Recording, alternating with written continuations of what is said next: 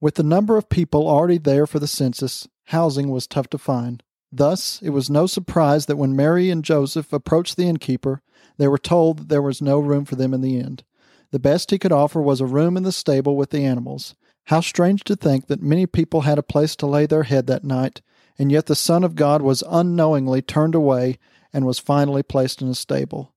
Without question, the king of the earth would not have let themselves be turned away and would not have ever slept with the animals. Think about King Herod.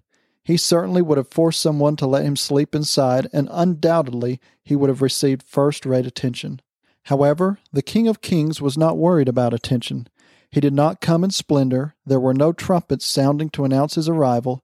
Instead, the Bible tells us that Jesus, being in his very nature, made himself nothing and took on the very nature of a servant.